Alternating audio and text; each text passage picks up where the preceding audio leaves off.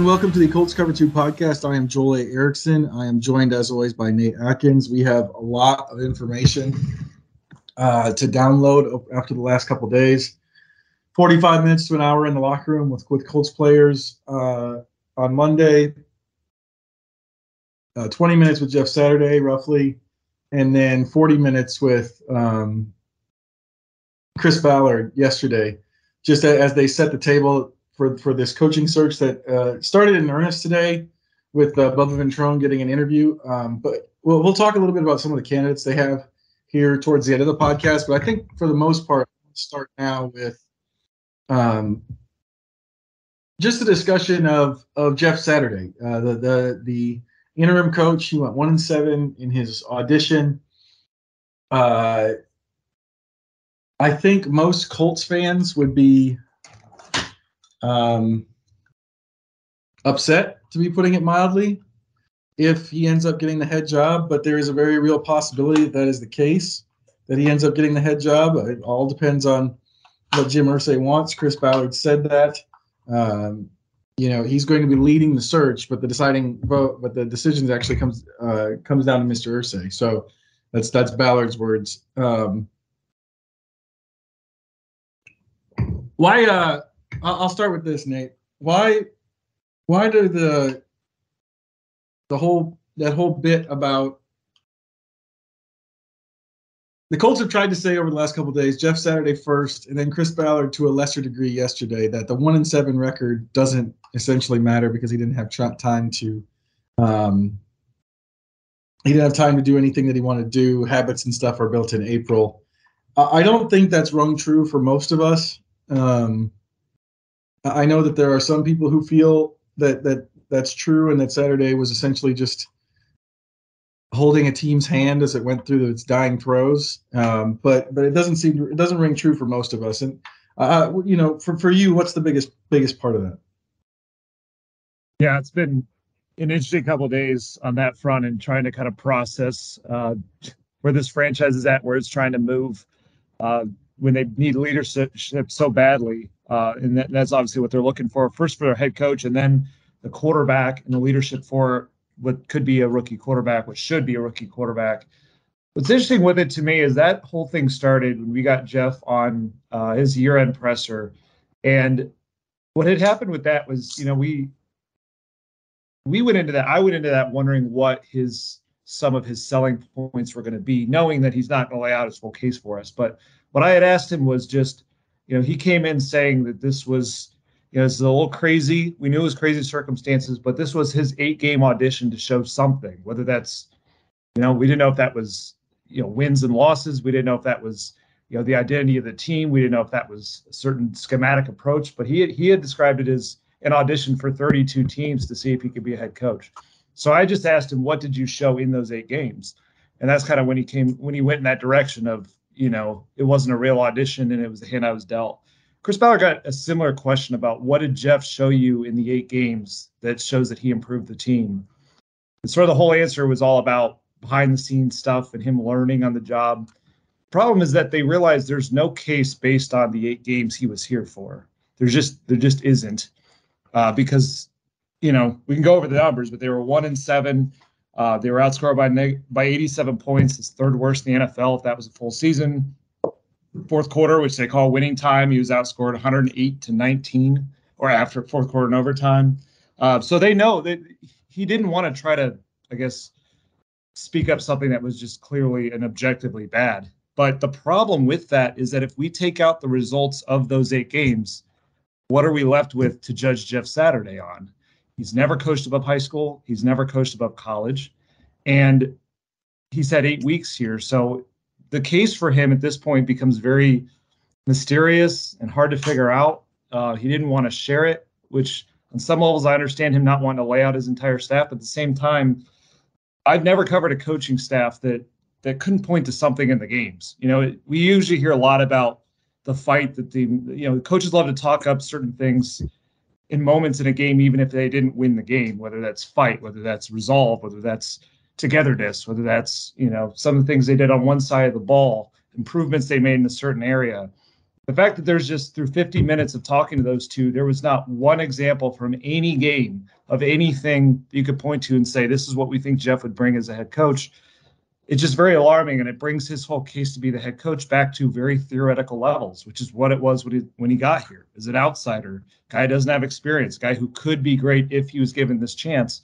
But we're still having that conversation eight games later because now they're saying, well, he still didn't have a chance. And what he needs is that chance. But the problem is when you're hiring a coach, that's not how it works. You don't get to get the job, get four years, and then say, this is why I earned the job in the first place. Like it, you got to have a case, you got to have a reason, got to have a selling point, frankly, to the fan base. And I think this uh, past two days, 50 minutes of interviews just showed just how difficult that's going to be if Jeff Saturday ends up being the choice. Something you said there at the beginning is something I kind of want to sit on because I know, I know there is a portion of the fan base that feels like um, what they're saying is true that there wasn't really a chance with this team. This team was too bad uh, to do anything. Um, but I, I, do think it's important to say the Colts themselves changed their tune on that.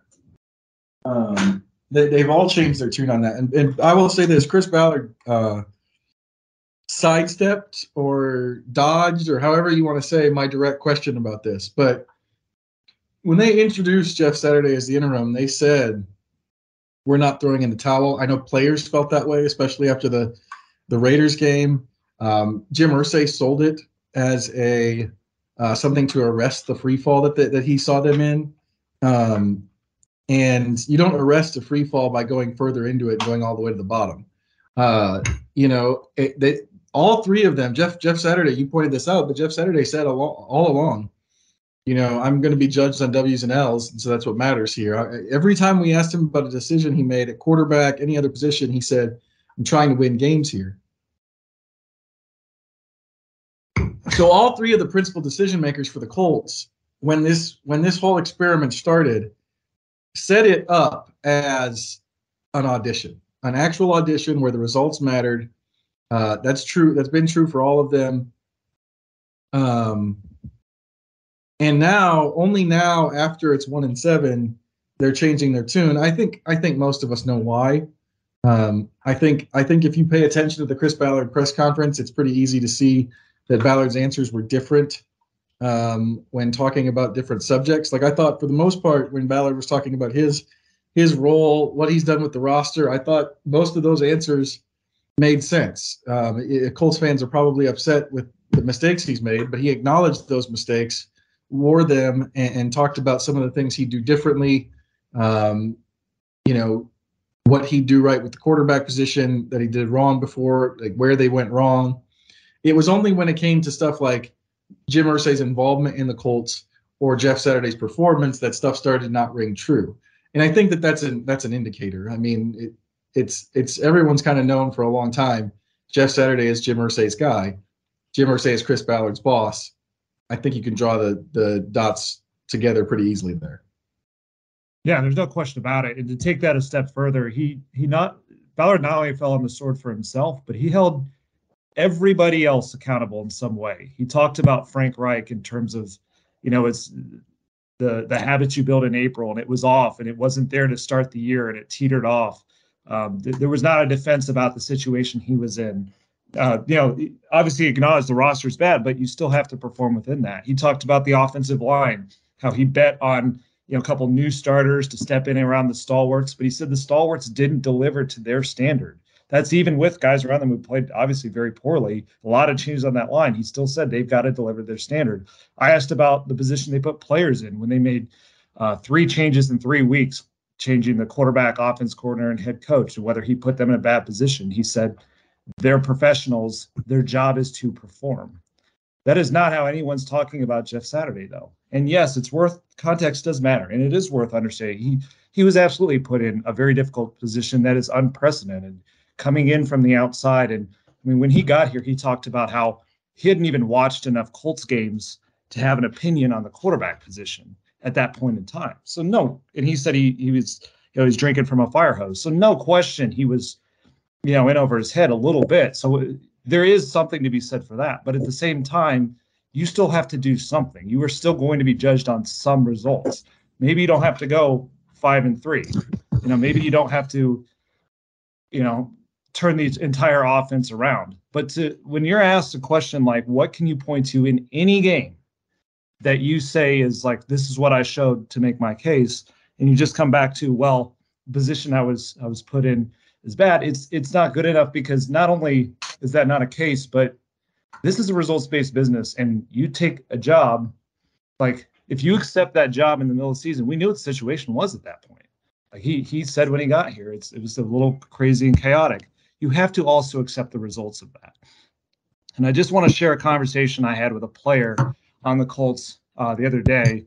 Um, it was just sort of a side conversation, but uh, but you know we talked about just the struggles of this year. It, it was one of the offensive linemen and just how kind of tough this was, and I just kind of thanked him for being a pro uh, you know, through all the, the, all the scrutiny, and you know, and he said when you sign up for a results-based business, you have to accept the results no matter how they come. That is the privilege with getting paid this much, with being in this position that people dream of, and chaotic things happen around you all the time. You have to own it, even if it's not always your fault. You have to own some part of it. So.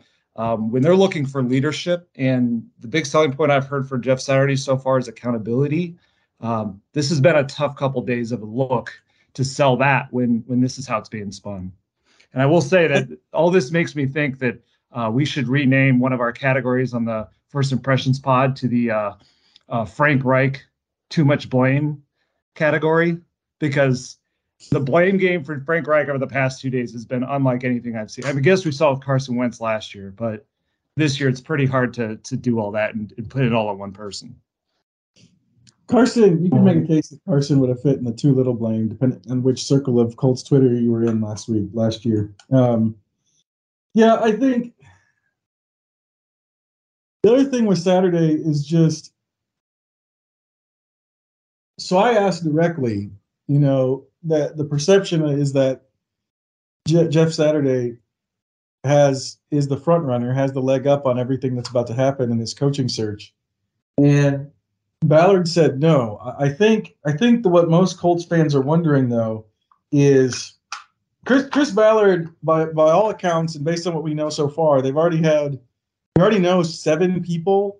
They want they want to interview seven people. One of those is Jeff Saturday, but uh, the five external candidates are all um, either people who are not involved in the wild card round or, or, all people who are not involved in the wild card round. Four because they're out of the playoffs, and one because he's on the number one seed. Um, so knowing that, you expect there to be more. So when Chris Ballard says he's going to do a wide-ranging search, that has been backed up by what we know so far about the search. Um, Bubba Ventrone, who's interviewing, is we're taping this on Wednesday. He's interviewing today. Um, we probably should have asked about and should have thought about. Um, I was thinking about that when this came out, but you know that's that's an in-house candidate. I don't think most people were talking about getting an interview. Um, that's they're they're casting a wide. Chris Ballard is trying to cast a wide net. He's leading the search. I think what most fans are worried about is whatever Ballard decides is uh, does Jeff Saturday have a leg up with the only person making the decision? And obviously, I think he probably does, or I should I shouldn't say that. I, I know he does, given that he was brought here in an unprecedented unprecedented circumstances. What's gone on since then? Um, but the question is, is there another candidate out there who can who can shake that, who can change that? Yeah, and Bubba Ventrone, you know, is a guy that when they made the interim choice, I heard several players really wanted him to get it and were frankly shocked that he didn't get that job. You know, and he was one of those that really pressed on through that and ended up really helping Jeff Saturday along. He was, if you watch during games, he would stand right by Jeff on the sidelines and because he's a guy that knows every part of this roster. He speaks to offensive and defensive players. He's developed a lot of them. Even the guys who aren't doing a lot on special teams anymore, a guy like Kenny Moore, you know, those guys rise up through special teams ranks. So he has a just a good feel for kind of where where this roster is and maybe what it needs. You know, as a guy that also played uh, for Bill Belichick in New England uh, as well as other teams. He's so he's got a lot to bring to that kind of a conversation. Um, the kind of tricky thing is, of course, there's a special teams coach, and those guys don't usually get a lot of these opportunities, even though the ones that have uh, have been pretty successful. Bill Belichick and, and Jim Harbaugh or John Harbaugh are two of the best examples of that. But you know, this is where it's this whole thing kind of feels a little disjointed because if you were going to fire Frank Reich in the middle of the season, I thought Bubba Ventrone would have been a logical choice, not just because of the stuff I said, but because that was an audition period and that was a chance to do this. And so squaring that with the comments about putting Jeff in a bad position because he was an outsider and all that, like you could have put Bubba in theoretically a better position and then kind of added to your evaluation of him and seen now that he's the guy in charge, now that he's the one addressing some of these issues, do they get better in some areas or how does the team respond to that? So they kind of missed a window on that, but I still think he's a very good candidate because he's got the uh, support of the locker room and a lot of the key players, guys like Zaire Franklin, who's one of the top captains. You know, we'll just talk about talk to you about Bubba for days. Um, but again, with any of this, what what should really what should be very important is the plan you have for the offense, fixing the offense, fixing the offensive line, and supporting the quarterback in opinions on the quarterback class. And it'll be fascinating. We probably won't actually hear it, but that's what uh, you know Chris Ballard and Jim Irsay need to get from Bubba Ventrone is what is he able to offer an insight in that specific area because that is going to be so so important for turning this around. Yeah, I mean, with anytime it's a special teams coordinator, and this is actually true for Jeff Saturday's candidacy as well. I'm probably going to write about this if if you haven't heard. If you, you, it might be up on the site depending on when you're listening to this. But for me, it's Wednesday, so I'm probably writing about this in the next couple of days. Jeff Saturday essentially said outright that he's not an offensive coordinator. He's not a defensive coordinator. Uh, as a head coach, he would be a CEO type. So the staff matters a lot for guys like that. There's not a ton of head coaches in the NFL anymore who fit that description where they don't have a specialty on either the offensive or defensive side of the ball. It can work. Um, John Harbaugh obviously is very successful, uh, but your your staff, like who's around you, it, it matters quite a bit that what you're going to do. You know, and uh, from a schematic standpoint, and it matters on both sides of the ball. I mean, I I think that we probably didn't write or talk about this enough, but um, some of the adjustments that the defense made over the last couple of years, some of the stuff that Gus Bradley did, Frank Reich was involved in that as as an offensive mind, saying, "Hey, if you run your scheme this way, I know how to beat it. If you did this, it would make it harder, and it would change things." So so having having the X's and O's uh, of what what to beat can help both sides of the ball. Um, but that's that's not what Jeff Saturdays is pitching. Um, he's pitching himself as a leader essentially. Uh, Bubba Ventrone, I think, is different. I think Bubba Ventrone is he's I mean he's been in these. Uh, he he doesn't have the X's and O's from an offensive or defensive standpoint, but he's just been in the NFL a lot longer. He's going to have more of an idea of what to. He's been on a headset a lot longer, so he's going to have more of an idea of how to help out in those situations. But both of them, both of those candidates, the staff would matter a ton. Oh yeah, and that's going to be the one area where Jeff, you know, as he builds a case for this, that's what he has to win over. And he said that he has staff hires in mind.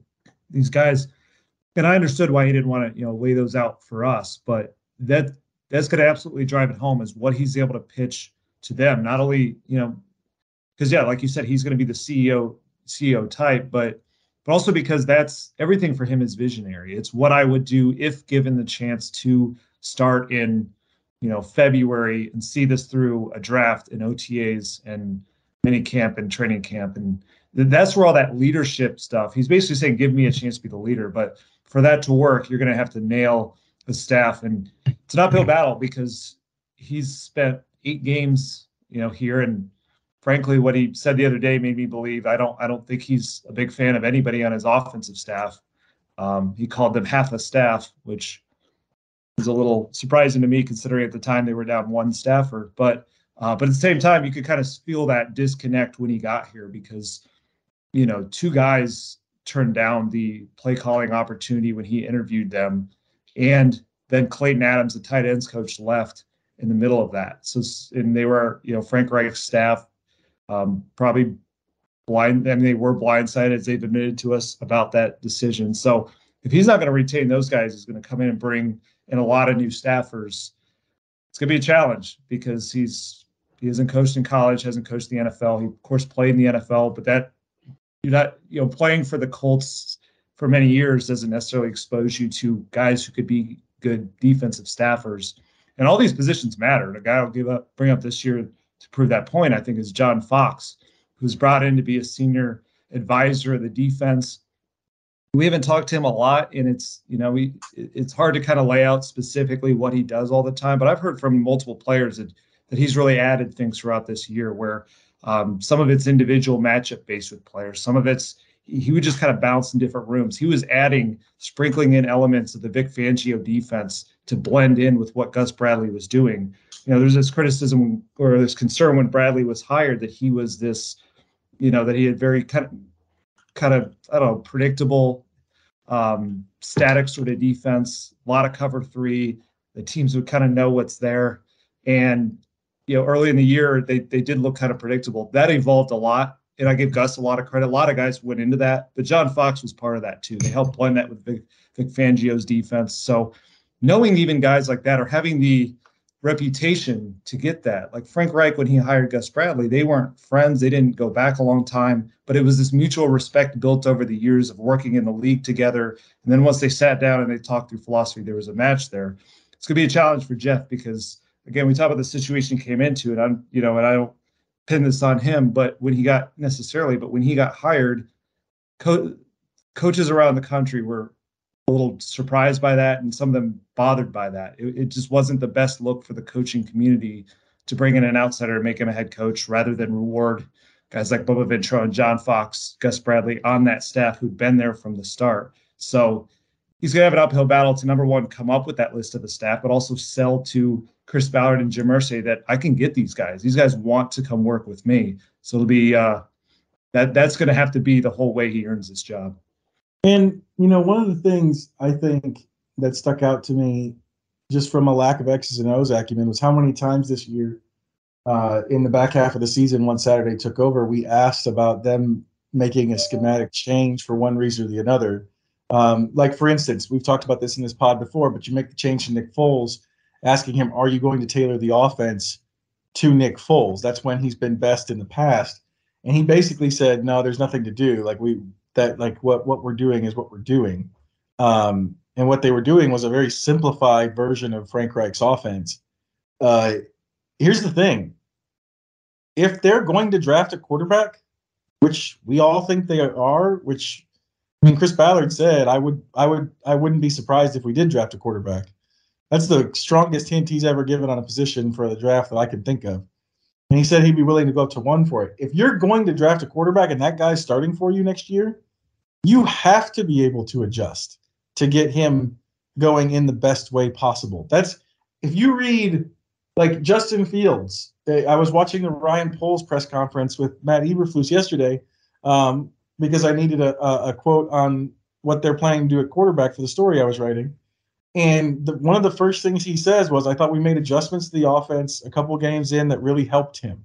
Uh, I know that's been true of people in the past. You you take concepts that fit their their college, or you figure out as you're going up. Frank Reich would say all the time that some of the success that like Philip Rivers had while he was here was them finding out as the games went on what works best in the offense and tailoring it to that and, and changing the offense to fit them if you can't do that, if you don't have somebody who can do that, that's going to be really tough on a rookie quarterback. It's going to be tough on any quarterback, but it's going to be really tough on a rookie quarterback who's going to need to have the offense fit him, make him comfortable. Um, uh, it's yeah. it's really like it's hard to understate how important the coaching staff is, given what they're going to be doing at quarterback. And and honestly, it's more important because it's a rookie quarterback, but it would be important if it was Derek Carr. I know no one wants Derek Carr, but I'm just like, if they, for some reason, they did have Derek Carr next year, tailoring the offense to his strengths would be a big thing. Yeah, and I think probably the closest example that we can point to for this is Trevor Lawrence. You know, last year he was the number one pick in the draft, and it was Urban Meyer's staff, which you know was a very messy situation. But just from a systemic level, that was an Urban Meyer forcing Trevor Lawrence into his offense, which was heavy quarterback run, a lot of east west handoffs, and more of a horizontal game. And what happened is they went out and they hired Doug Pederson, who has you know played the position and, and built offenses differently for Nick Foles and uh, Carson Wentz, and won a Super Bowl doing that with with Nick Foles. And he he moved Trevor Lawrence into much more of a you know, a play action RPO vertical type of offense. After you know, then they went out and fused it with a lot of weapons. But he brought out the best in Lawrence, and it got better every single week. And that's that's going to be at the progression they have to build. Is whatever rookie comes in, you know, in, in most cases, a rookie is not going to come in and just blow the doors off from when he arrives, unless it's Joe Burrow, um, Andrew Luck. Once in a great blue moon, there's a guy like that. But for the most part, rookies don't play that great, or they start slow. Um, you just have to avoid two bad years. You need it to progress from one, um, you know, first half of the season to the second half, first year to the second year. And so, if I was in Chris Ballard's seat, I mean, that should that should drive all of these conversations more than more than that other talk about you know the leadership and the accountability and the you know even anything with defense is that they are in a rare position where they have a top five draft pick. They've been haunted by this quarterback hole and the, the lack of continuity. The only way to co- make continuity at that position is to make it work. And so they've they've got to build the best situation they can, and it's going to be tough because they've got a lot else they have to fix on this team. The offensive line, you know, they've sunk a lot of money into that and has some issues they've got to got to iron out. They have to figure out kind of where they're going at wide receiver. Parris Campbell's a free agent. Um, we will see kind of what they decide to do about keeping, you know, extending Michael Pittman, or if that's, you know, if he's a guy who could go to free agency. So the whole plan at quarterback should drive this. And so that's what was kind of jarring to me about Jeff Saturday's case has to veer in that direction in some way. It cannot just be about holding players accountable and being a leader of men. You have to have a plan for this is my coordinator. This is the quarterback I'd like to go get, or this is how we'd make it for multiple quarterbacks that has to drive the entire thing. Um, let's let's move into a little bit more of some of the some of the stuff you just referenced with the team building. Uh, Chris Ballard opened his press conference yesterday by saying he failed. He failed a lot of people. Um, he spoke at. Uh, he, I will say this. He actually gave details on uh, on on the ways he failed. Um, you know the the quarterback shuffling, constantly shuffling the quarterback, uh, obviously had a had a had an effect. Um, he mentioned he underestimated the continuity in the offensive line sw- and switching those spots, taking too many chances in those spots. Uh, he also said, you know, that he's he's he's not going to veer from his idea of building through the offensive line or not of building up front. But he also said there's some other stuff that with the rest of the roster that he maybe needs to rethink. I I think that this he didn't say this, but I, just just one suggestion that I have, and I know that there's there's some obvious ones. I know people want him to take more chances at the top of free agency. My suggestion for Ballard would be take more chances at the uh, in, in lower free agency with the depth, with the veterans in the depth. Um, I thought that was one of the things that was missing from this team. They they were lacking answers for when Matt Pryor or Danny Pinter failed right away because they didn't have uh, Dennis Kelly. Some weird stuff happened with Dennis Kelly that I can't. I don't still don't fully understand exactly what was going on there. So he maybe could have done the tackle thing, but like they, they just didn't have. I just look at some of these rosters like the Eagles and there's or the or the 49ers and you look at like the their backups at defense on the defensive line and the offensive line. And they're like guys I've heard of who've played in the NFL before. And maybe they're not on a big contract, but they're playing good football and they're available if someone's hurt. You know, Rodney McLeod cost, I think, $1.77 million. Yeah. Like, what a deal for 1.77 million. What like you can you can get you could sign 10 of those guys. It doesn't even matter what your cap situation is like I, I think that that's that's one of the other things here is just like it's fine to want to see if your in-house guy can can make the jump but add more competition and, it doesn't necessarily have to be i think at some positions it has to be bigger than that. It has to be a bigger investment than that. Like we saw a couple years ago what happens if you try to sign bargain basement left tackles. That doesn't work out well. But at a lot of these other positions you can find guys and he's always said this too. He's always talked about, you know, finding guys later in free agency. But fill more of those spots. Fill more of those spots with veterans who probably don't cost a lot, probably don't affect your cap that much, but they've played a lot of football, and you get better depth, and there's there's less chance of it gives you more security if if the guys you're hoping pan out don't. Yeah, absolutely. And I'm going to go right back to my last example, just because I think um, it's it's easy to get into the Jaguars. Um, a lot of dunking on the Jaguars for what they did in free agency this past year, and it was really large, centered around Christian Kirk, who got you know four years, seventy-two million. He had he had never played at that level. That was clearly a franchise in disarray that had to overspend to get what they wanted. But he was the tone setter guy. He ended up being a 1,000 yard slot receiver for Trevor Lawrence. But what got overshadowed in all that is some of the value moves that he made along the way. They got Evan Engram one year, $9 million. They got Zay Jones, three years, 24 million. The year before, they got Marvin Jones, two years, 12.5 million. These guys are not household names. It's like, in fact, when they signed it, people said, oh, what's that really going to do? Well, it does something when there's that trickle down effect and they all fit together. Christian Kirk is more of your number one style wide receiver. At least he was this year until Calvin Ridley steps in next year. But all these other pieces ended up being absolutely huge for making Trevor Lawrence uh, work because they just they got them all together and then they just built it week by week and it wasn't that very good at the beginning but it ended up being good because they had the pieces there. And so that i guess i agree with you on that. It's my issue with ballard and free agency has not been the top of the market guys so much. I do think he's right when he talks about some of that's fool's gold and um, you know if you give too much you know, there's there's other situations where you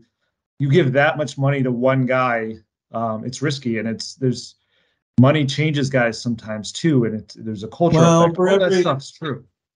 For every Christian Kirk, there's a Kenny Golladay, is what you're saying. Yeah, yeah, yeah. They- Like there is a cultural risk to just dumping on one guy, but these these Evan Engram one year nine million dollar contract guys, I don't think there's a lot of risk to that. I know you have to find the right guys, but um, and you have to make them work. But this year they brought in um, when Chris Ballard talks about the quarterback changes and not making that work. They brought in Matt Ryan in the trade, and he's the only new starter, veteran starter they brought in. They didn't sign a single other one, and that's even with um, they they had a tight end opening with Jack Doyle leaving, wide receiver, two Tight wide end. left. Tight end, don't you think tight end is a significant missed opportunity for this? There were a lot of veteran tight ends who are good blockers, or at the very least capable blockers who've done it in the NFL, who went off the board for very little money in the offseason. And I know that was a big point, big part of what went wrong in the run game was they, they liked Drew Ogletree in that role. But then when he went down with the ACL, they didn't have anybody else. And so like to me, tight end is a, is a big consideration there. You don't you could have gotten somebody to, to block better for not very much money at all. Like Yeah. there were a lot of guys who went off the board who could do some some of that stuff. Yeah, and again, think about you, got to find the players you need to make this work for the collective whole. You think about the Steelers game; they're hurrying up at the end of the game, and they end up uh, they they're trying to surprise the Steelers with a third down run call, and they end up having Jelani Woods trying to block block Alex Highsmith. He's not ready to do that. He's just not. That is not why they drafted him in the second round. That's not what he should be expected to do as a first year tight end. Um, but guys like Austin Hooper or Tyler Conklin. Um, th- there were some different guys like that in free agency who could have been that, and you already know that because their resume, their tape is out there. This is why they've got to be more involved in free agency. It's not about spending big on the, the you know, necessarily on on these big name players, but you've got to just fill the holes that are there, give yourself a better chance. And I, um, you know, and and left tackle, I think's, you know, well, you kind of brought this up about rewarding your own players. I think it's totally fine to give them a shot without banking on them to be the only guy. Where this has succeeded is like Zaire Franklin, they brought back three years, 10 million, but they didn't bring him back to just be a full-time guy. It ended up working that way. He was depth and stepped in and he, you know, ended up being really, really good. But you know, that that worked out nicely once the Shaquille Leonard injury happened. But, you know, in other instances like Matt Pryor, they brought back on a one-year deal to play a position that he was not fit to do. And they didn't really have any other options there until they kind of things worked a certain way and they got a project left tackle in the third round of Bernhard Raimann. But they bet everything on just some guy who was here. Whereas over the course of the past two years, there were guys who were more proven commodities. Maybe you have to overpay a little bit to get that security. Uh, but Charles Leno would have been that, and he ended up being a Pro Bowl left tackle. Chris Ballard was hoping for something with higher upside, something that could get more to a star left tackle range. But at some point, you have to keep the bottom from falling out of important positions, and that's what free agency helps you do. I think the draft helps you get your premium talent in the long run, but free agency helps plug those critical, critical holes that you have to have to make your style of football work. I think I think there's also a case to be made that he could make more investments at the higher ranges of free agency. And I think the case is that when he's done it, he's generally been fairly successful. Justin yeah. Houston was a was a twelve million dollar uh, annual value player who had uh, 19 sacks in two years. Stephon Gilmore this year played very very well. It was a good investment that, that the rest of the league wasn't necessarily sure about. Um, Denico Autry is, I mean, he wasn't quite as much money. Denico Autry is more of a um, a value signing that Ballard understood better than the rest of the league. But but some of the some of these some of these higher dollar free agent signings when they've done them have been successful. Trust your scouting. You, you've you've been good with the scouting. Trust it, and and maybe it means you have to pay a little bit more than the value you'd like, but you're you, you end up with better depth. I mean, if you have if you have a uh, if, if you have those guys coming in and and then you draft somebody who turns out to be really good, like if a Rodney Thomas shows up, no, you're never upset that you have a bunch of good players. You're never like, oh dang it, I just have too many safeties this year. I can't believe I did that. Um, you you, you want to have that, and I think I think the Eagles are a good example of this. Just look up and down their depth chart at like how deep they are at all their positions, and I think that that's probably something that needs a change for him. Is just trust your pro scouting more. You, it's it hasn't been bad when when they've made investments. They've done a good job, like on both both ends, on the top and the bottom of finding people. It's it's fine to trust it more. Now, obviously, with the Colts, there's always the question of, you know, do they have the cash? Um, which is a harder thing for us to know. We don't get to see those those figures, but but you can the the cap's about to go way up. There's there's some stuff they can do there. Yeah, and I think what's interesting here is the guys you brought up where he, this has worked. Uh, Stephon Gilmore, Denico Autry, and Justin Houston, all defensive players. Like Chris Ballard seems to have a little bit more trust in that process on the defensive side of the ball. He's really good at drafting and signing defense. Really, like you go through it. Rodney Thomas is a great example. That's a seventh round pick. Zaire Franklin was a seventh round pick. He's got to understand though when like when that's the case though sometimes that means you even need to lean in, even more into the proven commodity. If his area, clearly the area I think that that has not been his strength, that has not been his area of confidence, has been the passing game, quarterback, wide receivers, the aggressiveness, tight end at those levels. So that that's where you know you do need to lean on your scouts, guys that are more in those areas. And also, I think this is where you know I think they would really benefit from an offensive-minded coach who maybe, frankly, pushes those buttons a little bit more. Frank Reich had a lot of ideas for this stuff. I, I wonder looking back if maybe he should have. We know what the things he wanted. He talked about wanting two guys at wide receiver. Left tackle is the most important position. You know, I don't know if he pushed it enough at that time of year or or what, but like when Doug Pederson got to Jacksonville, I know there were things that Frank. I know there were things that Frank Reich wanted from a player standpoint that he couldn't get. I'll, I'll say that. Yeah, oh, I know that too. And I wonder. I don't know if another coach maybe can push those buttons more if they'll listen to him. They need to though because that's what happened to Jacksonville. Doug Pederson said, "I'm taking this job as long as you go out and let me." Like, give me the guys I need at wide receiver to fix Trevor Lawrence. And boy, they did it. they overdid it, honestly. It got made fun of for it. But at least that's better than than just not, you know, not supporting that at all. And so I think Chris Ballard's got a great system on the defensive side of the ball. He needs to lean and trust somebody a little bit more in the passing elements of it. And then the area where I think that it's hard to read, but he's got to get a better handle on is the offensive line. For a while here in his tenure, he did a great job with that. This year, it really fell off and, and fell off performance wise, fell off in the nastiness, the demeanor, the culture. And I thought yesterday he expressed a lot of that, where he said, uh, I think your offensive line creates a contagious energy and intensity. And the moment with Nick Foles on the ground where they didn't step up and uh, and, and, do something about Kayvon Thibodeaux, he he he looked like he was pretty upset when he was talking about that, and that's that's something he's got to rework because it's it's kind of his that's supposed to be his area on the offense, other than running back, I guess. But the area that that he's most invested, most aggressive with, he's he's got to rewire that. Um, let's get to the quarterback portion of this. Maybe we'll end on end on this. Uh, obviously, they have a high pick. He has always said before that he thought that if they were making a pick that high, that he would not be here. He is still here. Um,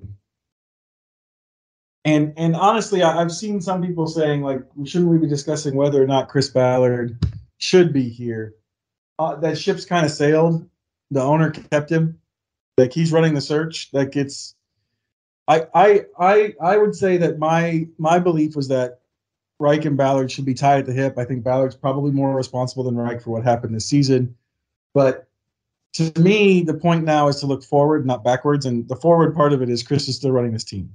Chris Ballard is still running this team. So um, he is he has he does have a pick now that can get a quarterback. Uh, the fourth pick in the draft, even if three quarterbacks go in front of them, there's still a quarterback to take. And they have enough draft capital to move up from where they are. It's they're they're they're fourth, and I I think I, I just wanted to pin him down on this, so I asked, you know, you've always talked about getting the right guy. If there's a guy in this draft that you think is the right guy, would you move heaven and earth to get him? Would you go up to number one? And he said unequivocally, before I was even done answering the question, yes. So um like that that I think was probably the thing from the the press conference that Colts fans should have been the most excited about.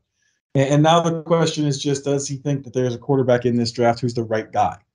Um, I, I think if you if you do think there's a guy in here that's the right guy, you need to start moving up right away because I think in the past, specifically in the Justin Fields draft, they have assumed that players weren't going to be there uh, are going to be available in a, in a range where they could get to them.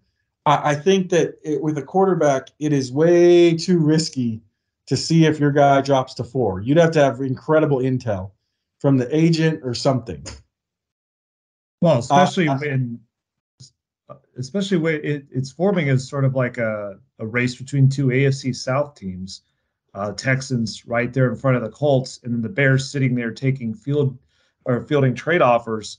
And so if you believe one guy is is the guy over the others, you're going to risk it not only not getting him, but facing him for the next 20 years, you know, in the division. Uh, so that that should add to it a little bit too. And if the Bears, you know, if they're savvy team this offseason, they will use that to their advantage to get even more in a trade.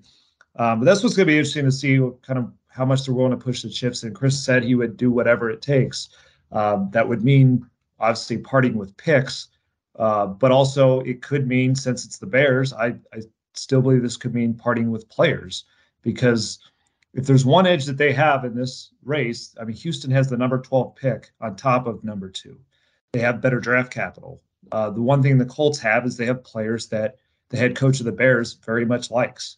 Matt Eberflus, you know, developed a lot of these players on the defense side of the ball. Not only that, but he knows what he's getting out of someone. If you wanted to trade an offensive player, maybe that's you know, maybe that's an offensive lineman, maybe that's Michael Pittman Jr. There's different options, but uh, that that's something that you know Chris Ballard's been very very tied to his own players too. Uh, you know, that's that's the scout in him. He loves the guys that he drafted. He loves when he hits on them or the guys he invested in, like DeForest Buckner.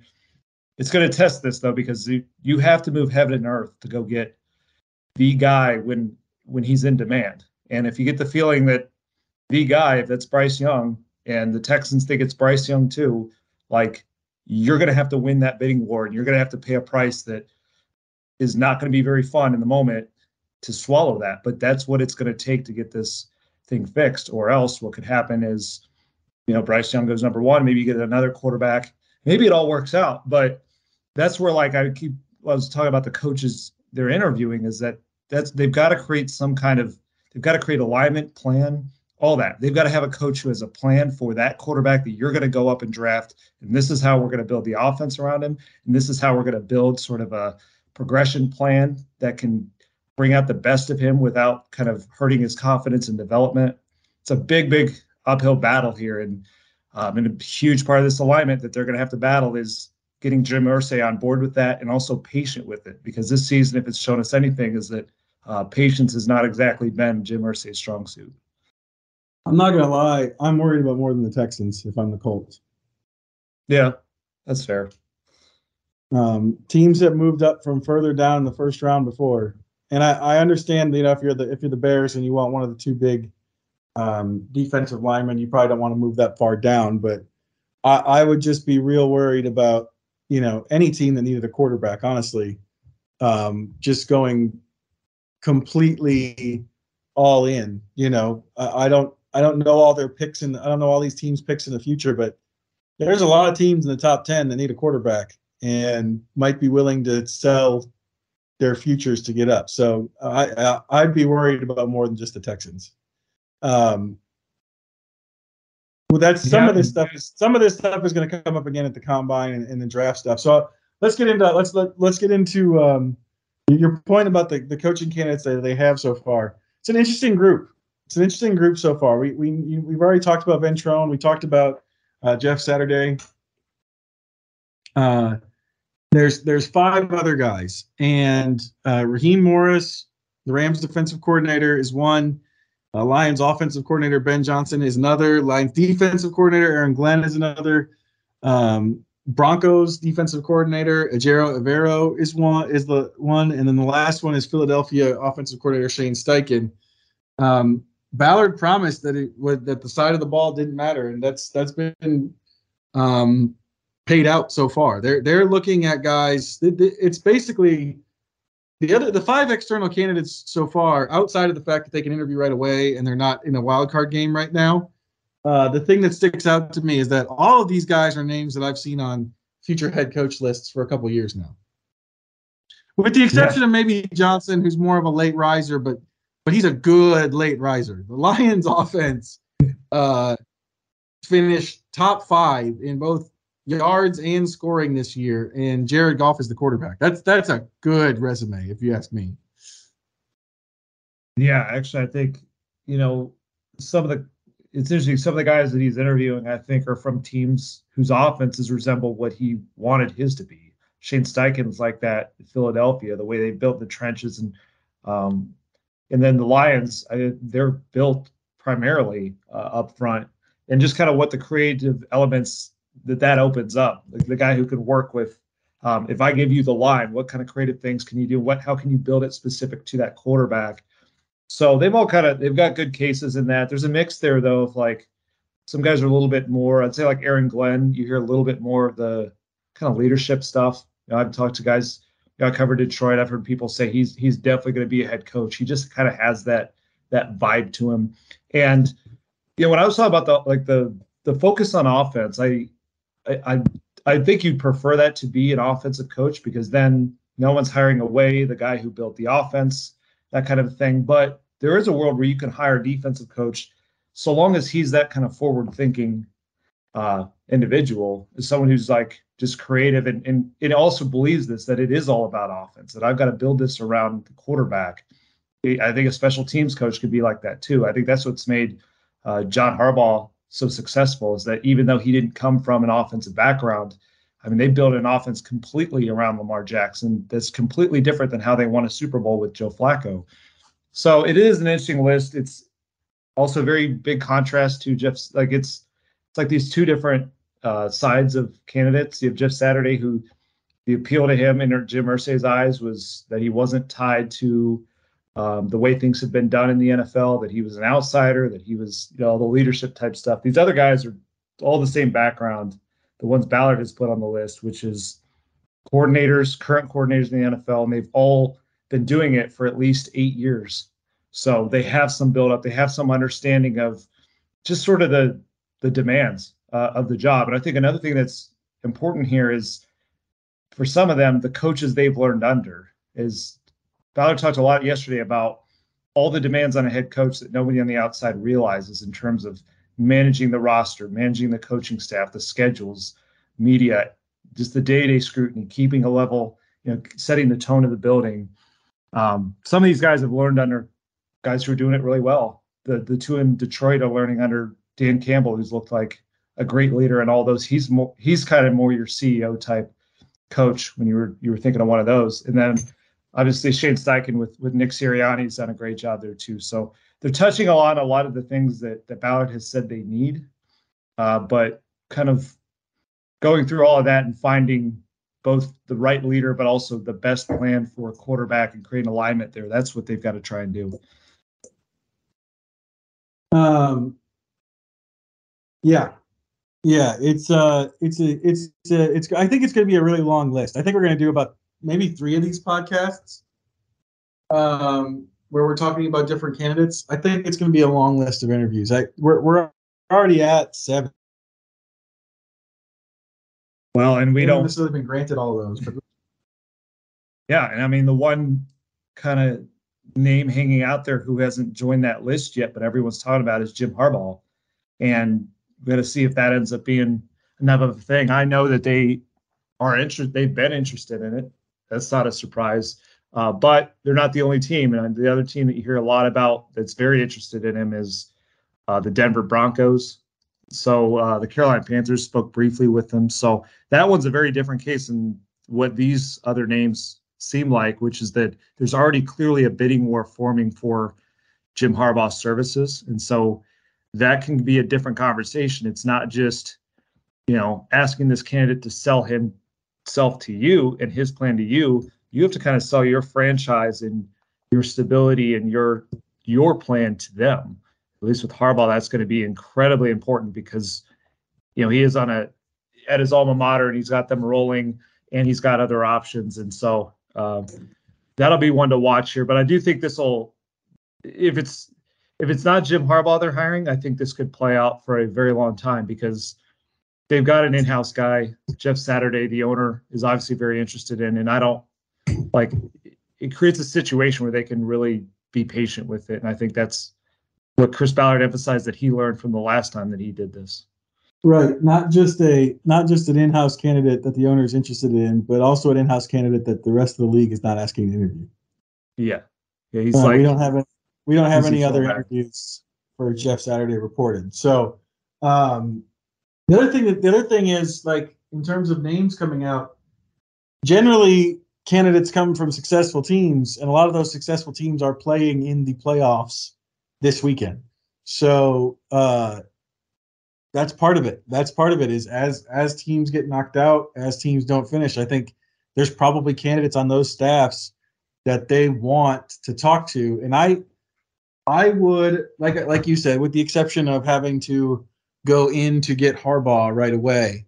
Um, I would bet that Chris Ballard wants to make sure he talks to him because he used to talk a lot about how after the McDaniels thing, after they'd hired Reich and Reich had success early on here, he felt that he made a mistake by overlooking him the first time.